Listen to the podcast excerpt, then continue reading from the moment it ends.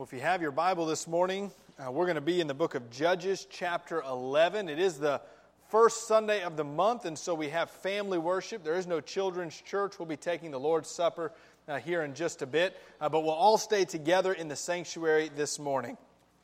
So turn with me to Judges, chapter 11. We're continuing our series entitled Unheroic, looking at some figures in the book of Judges who are less than heroes.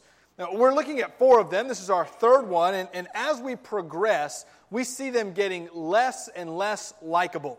We started with someone who really could be defined as a hero in the person of Deborah. Deborah was the first judge that we looked at in the book of Judges. She was truly a judge in the sense that she would have people bring their problems and try to help them out in different ways. But she was not a conqueror. She was not a commander. She was not a military leader. She was not who the people expected. She was a prophetess who God used in place of Barak, who was maybe the more well-known or more important person of the day.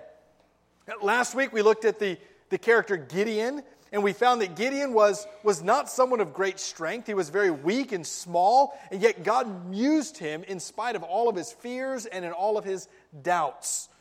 And today we're looking at an individual named Jephthah.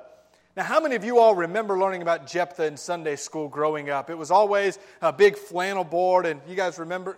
No, we don't learn a lot about Jephthah, do we?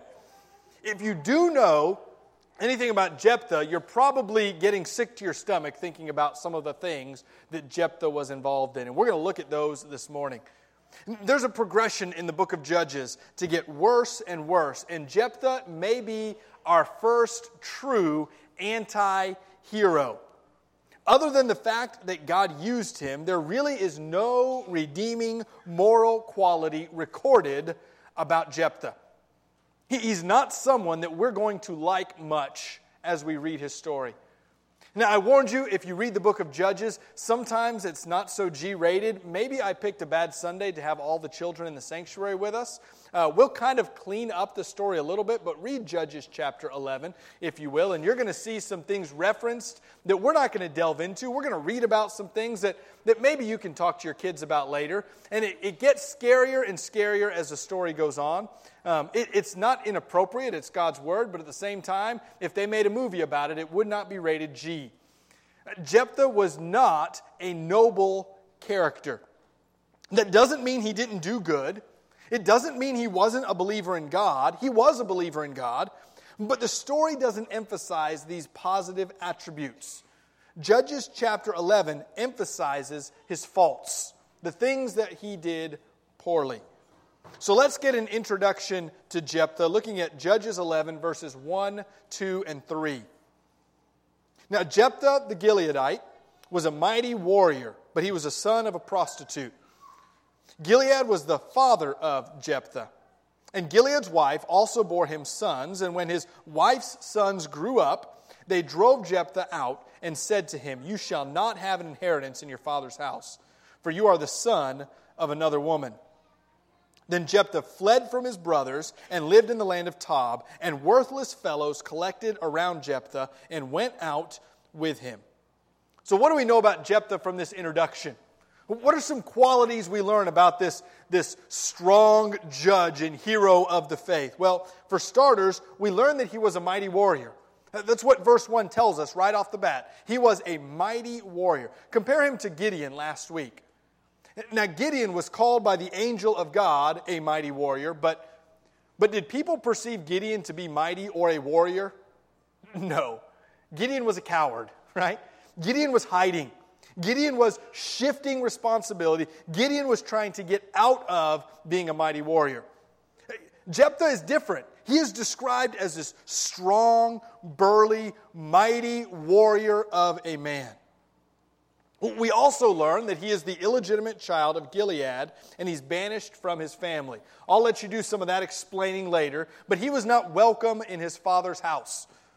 The other children in the house, because he was illegitimate, drove him out. And this is what it was really about, just so we get a proper perspective of things that shape Jephthah. As a family would grow and more sons were born, the father's inheritance gets spread thinner and thinner. So you have 2 sons, then you're going to split the inheritance between just 2 sons. If you have 10 sons, you have to split the inheritance between 10 sons.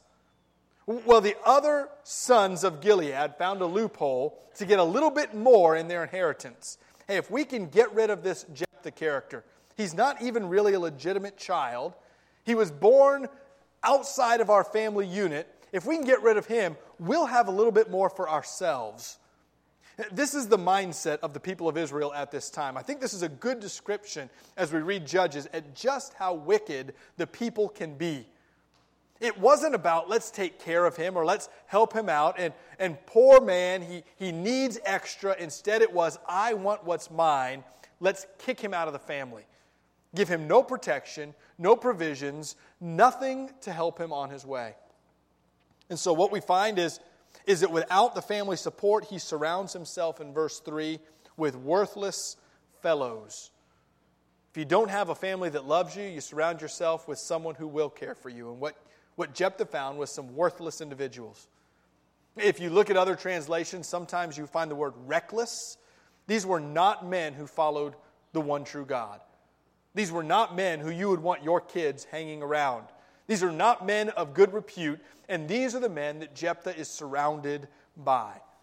So this is a picture of how we're shaping who Jephthah is, and let's see how he's reintroduced to his family and his people. He's kicked out to the land of Tob, but lo and behold, in verse 4, a problem arises. After a time, the Ammonites made war against Israel. And when the Ammonites made war against Israel, the elders of Gilead went to bring Jephthah from the land of Tob. Why do you think they went to go get Jephthah? Well, verse 1, right? He was a mighty warrior. We need someone big and strong to fight for us. Verse 5 says that they come to Jephthah and say, come be our leader, that we may fight against the Ammonites. And rightly so, in verse 7, Jephthah said to the elders of Gilead, did you not hate me and drive me out of my father's house? Why have you come to me now when you are in distress? He points out the obvious, right? Verse 2, get out. You're not part of our family. We want nothing to do with you. Verse 6, you're big and strong and we need you to come fight for us, right? Jephthah goes, sorry guys, you didn't want me then. You don't get me now. So they have a dialogue back and forth and they work out a deal in the following verses. Jephthah basically says, if you'll make me your leader and you'll make me in charge, as long as I can be the boss, I will come back and lead an army for you, and we'll go fight against the Ammonites. And so we read in verse 11, Jephthah went with the elders of Gilead, and the people made him head and leader over them. So Jephthah is like a rags to riches story, right? You can't be a part of our family, but because you have this brute strength, we want you to come back and be our leader. And he ends up being the judge over all of Israel, the leader over all of Israel, simply because he has more muscles than everyone else. In the following verses, you can kind of glance over them. Jephthah proceeds to send a correspondence to the king of the Ammonites. He writes to him, and basically he says, hey, why are you fighting against us? To which the king writes back to him and says, well, it's because years ago, when the Israelites came out of Egypt, you stole our land, and now we're taking it back. So Jephthah says a few things in response. One, he says, we didn't take your land. We only fought against the people who made war with us first. By the way, that's a lie, okay? We read Jephthah outright lying. The people of Israel came in on God's command and possessed the land. They didn't passively wait. Instead, they went and they found the land God had given them and they took it by force. This, by the way, is something we can go into another time. This was God's will, and Jephthah is lying about God's purpose for the Israelites. He then also proceeds to say that they only took the land that God told them to take. That is the truth. They didn't go and try to expand their territory at this time. God said, this is the specific land for you. And the people of Israel, coming out of Egypt, coming out of the desert, went and took the specific land. Then Jephthah makes a very bold proclamation to the king of the Ammonites. He says, basically, if your God wanted you to have the land, he would have won the battle. But your God was too weak, and our God kicked your God's butt. That's the Trey Reed version, by the way. But that's basically what he says. If your God was strong enough, then you would have the land. Our God won the victory. Our God won the battle. And so that's why we have the land. And then he closes his letter to the king of the Ammonites by saying, there were these previous kings who lived peaceably among us. They didn't go to war with us. Can't we go back just by living side by side in peace and harmony? Now, it's important to hear what Jephthah is trying to convince the king of the Ammonites. If you read the book of Joshua, God said, do not live side by side next to the people of the land. You'll end up following their gods. You need to drive them out. Jephthah's compromising here, right? Actually, he's building on a previous compromise. Why don't you just live peacefully with us? Why don't we just live side by side and we'll kind of coexist together and everything will be just fine? Jephthah is not writing out of a desire to please God. He's writing as a mighty warrior would, trying to flex his muscle and emphasize that he is going to get what he wants. Well, what we read is that the king of the Ammonites in verse 28 did not listen to the words of Jephthah and the words that he had sent to him. So this means war, right? Jephthah, the mighty warrior, is ready to go to battle. But we find that Jephthah has more than muscle on his side.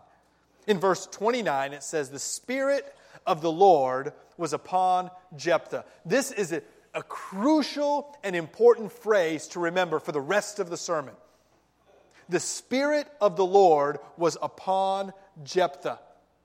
And he passed through Gilead and Manasseh and passed on from Mizpah of Gilead. And from Mizpah of Gilead, he passed on to the Ammonites. He's marching to war through these provinces and these towns because the Spirit of the Lord is on him.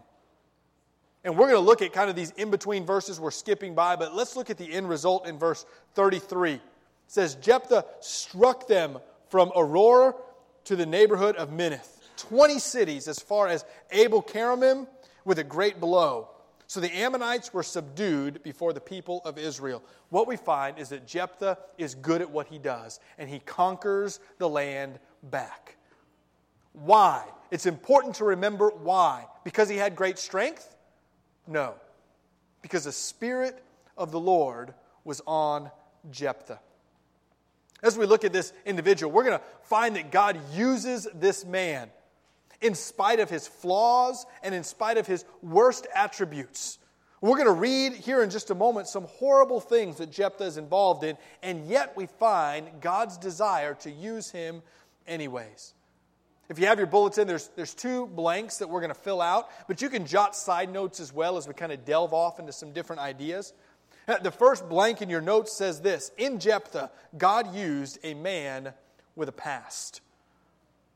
God used a man with a past. Jephthah did not come to fight with clean hands.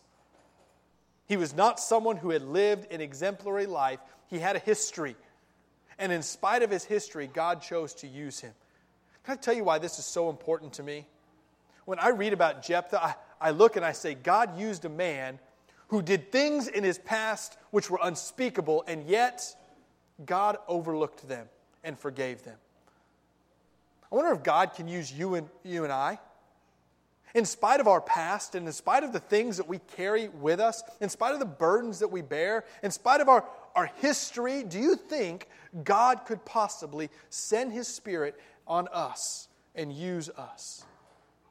You know, part of Jephthah's past was due to circumstance. They weren't in his control. You and I carry burdens that have nothing to do with actions that we've taken. Instead, they're everything to do with the hand we've been dealt. We see, for starters, Jephthah's past came from his family. In verse 1, we read it. Now, Jephthah the Gileadite was a mighty warrior, but he was the son of a prostitute. Gilead was the father of Jephthah. Hey, can we just state the obvious here? It is not Jephthah's fault that he is an illegitimate child. It's not anything that he did, right? He is completely innocent in this, and yet it affects his character and who he is. It affects how people treat him, and therefore it affects how he responds to people. Part of Jephthah's past was simply due to the fact that he had circumstances beyond his control. You and I carry with us burdens that we never asked for. We carry around a past and a history that we're not proud of, but we didn't create. It's just the hand that God has given us. There's struggles that we have in life that we think hinder us from accomplishing things God calls us to do. There's a great example in the New Testament of a man who had a circumstance that should have kept him from serving God. Paul writes that he has a thorn in his flesh. Now, we don't know whether that's a physical ailment, whether that's a spiritual ailment, or whether that's a relational ailment. We don't know what it is, but there's something Paul says that he did not do, he just has been given to keep him humble, that should keep him from serving God. But Paul clearly states, it will not. My past, my history, my circumstances are not an excuse to keep me from being used by God. I wonder what circumstances you have in your life. Things that you deal with on a daily basis. Burdens you carry and you bear. That you use as excuses not to serve God. If I only had this standing. If I only had these finances. If I only had this relationship with my family. If I only had this gift or ability. If I wasn't born with this ailment. If I didn't develop this sickness. If I wasn't in the condition that I'm in, then God could use me. Can I tell you, God wants to use you in spite of your circumstances and in spite of your history, in spite of your past. Gilead was not given a fair shake. He was abandoned. He was sent out.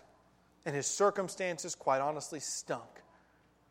And God said, I want to use you anyway. So another part of Gilead's past was due to bad decisions he made. If we're honest with ourselves, a lot of our circumstances are just given to us, but a lot of others are ones that we've created. Positions we've put ourselves in by sinful choices. We read Gilead struggled with this as well in verse 3. Or Jephthah struggled with this as well in verse 3. Jephthah fled from his brothers to live in the land of Tob. Out of his circumstance, he's driven out. But worthless fellows collected around Jephthah and went out with him. Jephthah made a decision to surround himself by people of ill repute. He made the decision that his closest friends would be people who were worthless, who weren't God followers, who didn't honor the one true God. Jephthah then made a name for himself, let's remember, as a mighty warrior. There's a reason why the people came to him and said, will you come and lead us? It's because they knew he's big and he's strong and he's shown his strength before. If we're honest, we read this story and understand that Jephthah had blood on his hands.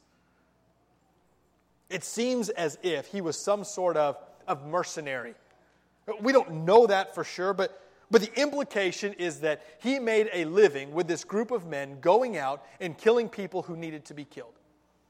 It seems as if he made his life surrounded by people who would go contrary to what God would call them to do. He lived a life of sin. And so Jephthah had a past, a sinful, burden-filled past. I wonder what things we've done in our past. Decisions we've made, sins we've committed that eat alive at us. We look back and we say, if I wouldn't have acted that way, maybe God would care more. If I only had listened, but I didn't. God can't use me if you only knew the things that I have done. See, we all carry our own burdens and our own past. And they become excuses not to be used by God. They're burdens that we carry that we feel disqualify us from serving the way God would have us to serve.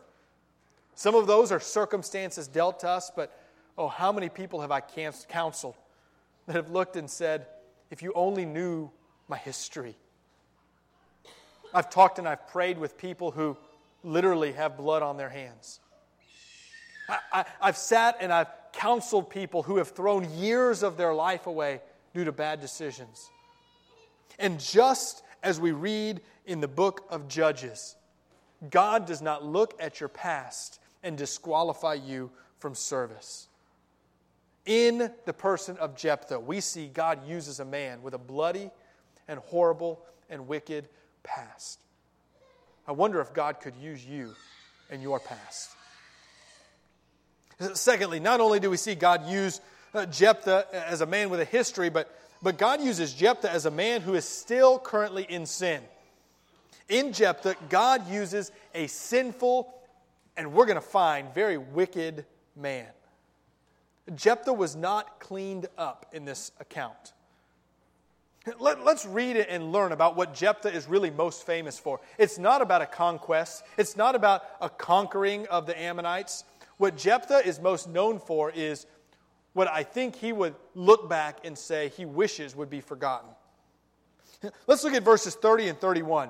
As Jephthah is preparing to go to war, he makes a vow to the Lord and said, "If you will give the Ammonites into my hand, then whatever comes out from the doors of my house to meet me when I return in peace from the Ammonites shall be the Lord's, and I will offer it up for a burnt offering." Can we just step back for a minute and say, this is a really weird vow? All right, Lord, if you'll give me victory when I come home, whatever comes out of my house first, I will set on fire for you. How many of you all have made a vow like that before? Lord, if you will just get me that promotion, I will burn whatever comes out of my house. Right? No, this is weird. This is strange. Where does Jephthah get this idea from? It's not from the scriptures. It's not from the oral tellings of how God has saved the people of Israel.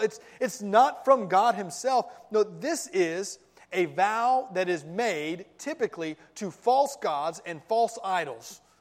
We will sacrifice something to you if you'll make this wheel and deal with me. And so what Jephthah has done is taken a pagan religious practice and applied it to the one true God. He's mixing religions together in a very, very sinful way. We continue to read in verse 34 that Jephthah came home after his victory at Mizpah. And behold, his daughter came out to meet him with tambourines and with dances. She was his only child. Beside her, he had neither son nor daughter.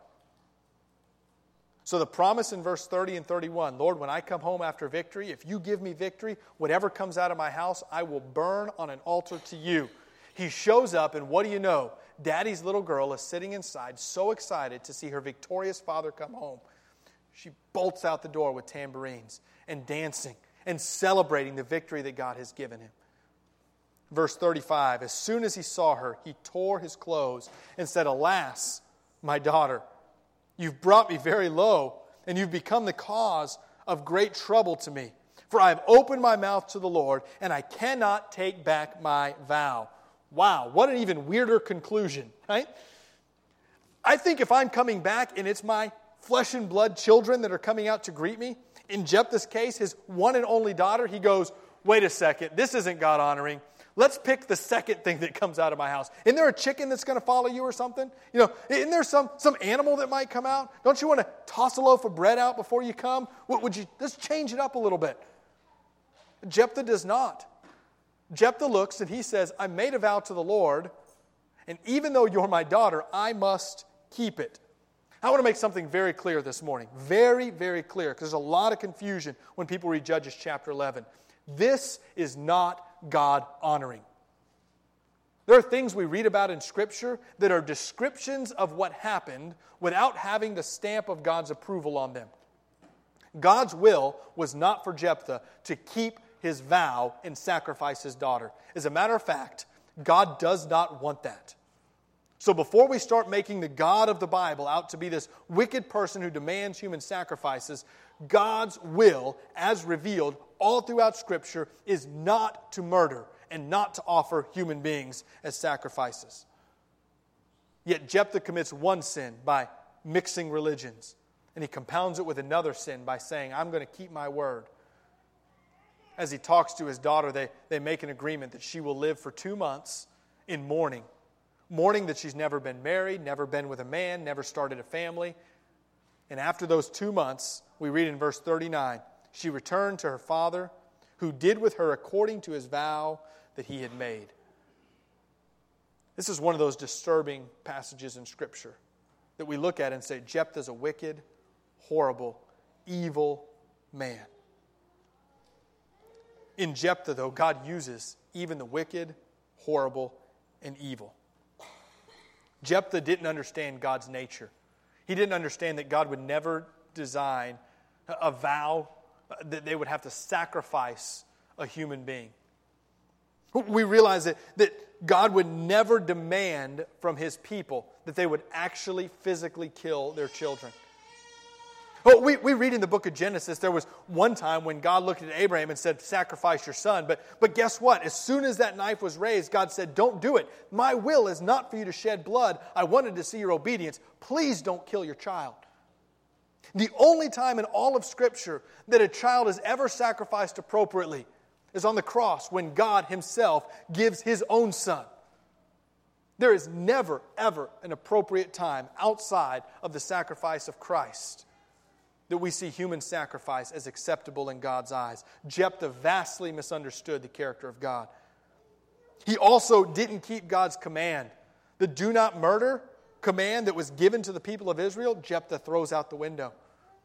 The have no other gods before me that God has given the people of Israel, Jephthah ignores. He's not obedient. He doesn't live a godly life. And yet, God uses him.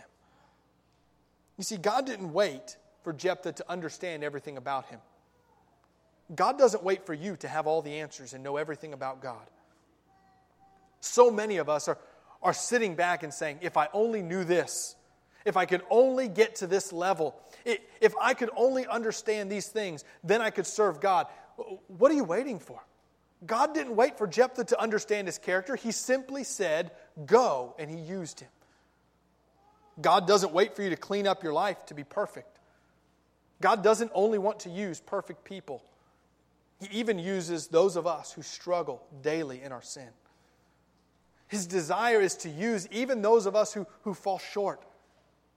Does he want us to fall short? No. Does he want us to confess and repent of our sin? Absolutely. But does he want us to be perfect before we serve him? He's not waiting for your perfect life. There was only one characteristic that mattered on Jephthah. Only one reason that God used him. It wasn't his past and it wasn't his present. It was in verse 29. The Spirit of the Lord was on Jephthah. That's all that mattered. I wonder this morning if the Spirit of the Lord is on you. I don't mean in some crazy second spirit kind of way. I mean, do you have a relationship with the one true God? Throughout the New Testament, the promise is the moment that we confess our sins and trust that Jesus Christ is Lord, we receive the gift of the Holy Spirit. I wonder if you've confessed sins and trusted Jesus as Savior and acknowledged that He knows what's best for your life. I wonder if the Spirit of the Lord is on you. You see, God wants to use you. And He doesn't want to do it because your past is spotless. He doesn't want to do it because your life is free from sin. He wants to do it because He's called you and He sent His Spirit on you. This morning, do you have the Spirit of the Lord? Have you trusted Him with your life? The invitation this morning is not a question on whether you have sin in your life that needs to be forgiven. That certainly is the case, and it does.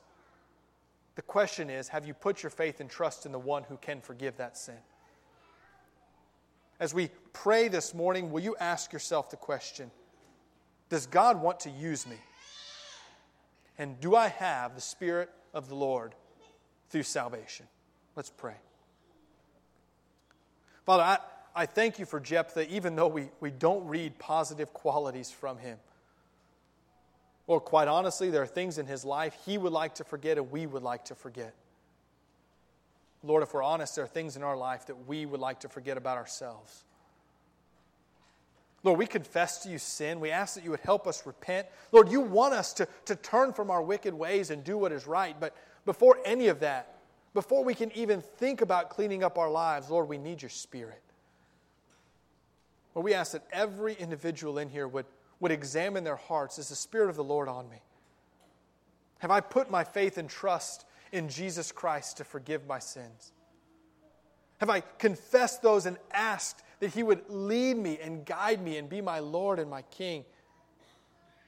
Father, the promise is that if we put our faith and trust in you as Savior and Lord, that that you will send your Spirit on us and you will use us in spite of our past, in spite of our sin, in spite of our struggle. Lord, make us like Jephthah in this one quality, that we seek your Spirit to rest on us and that we are available to be used. Lord, let us be reminded that if we have your Spirit, there is nothing, literally nothing, that keeps us from accomplishing what you call us to do. So make us bold to serve you. Lord, save us this morning and send us your Spirit. It's in your name we pray. Amen.